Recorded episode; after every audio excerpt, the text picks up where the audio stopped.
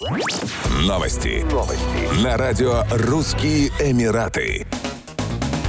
Инвесторы продолжают доверять рынку недвижимости Объединенных Арабских Эмиратов, который за первые 7 месяцев этого года уже привлек инвестиции на сумму более 170 миллиардов дирхамов, 46,3 миллиарда долларов. Аналитики ожидают, что к концу года их объем может превысить 300 миллиардов дирхамов, 81,6 миллиарда долларов. А отрасль сохранит стабильность, в том числе благодаря действиям правительства, таким как новые требования к отчетности по сделкам с недвижимостью, строгие правила в отношении рекламы недвижимости, а также либерализация визового законодательства и условий ведения бизнеса. При этом Дубай демонстрирует самые высокие показатели по сравнению с остальными Эмиратами. Согласно данным земельного департамента Дубая, только в августе 2022 года общий объем транзакций составил 23,7 миллиарда дирхамов, 6,45 миллиарда долларов, что на 58,9% превышает цифры аналогичного периода 2021 года. Наибольшее количество сделок в августе, 35%, пришлось на объекты стоимостью до 1 миллиона дирхамов, 272 тысячи долларов. 33% продаж составили объекты стоимостью до 2 миллионов дирхамов, 544 тысячи 500 долларов. 15% до 3 миллионов дирхамов, 816 тысяч 700 долларов. 11% до 5 миллионов дирхамов, 1,36 миллиона долларов. И 7% более 5 миллионов дирхамов, 1,36 миллиона долларов.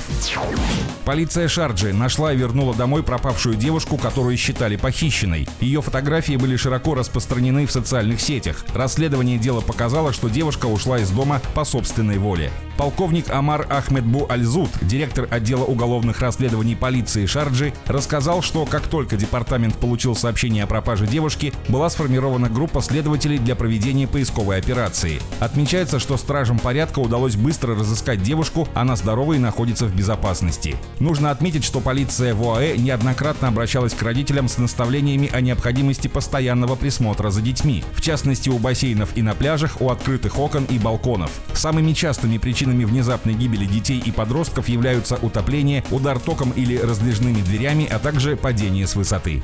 Еще больше новостей читайте на сайте RussianEmirates.com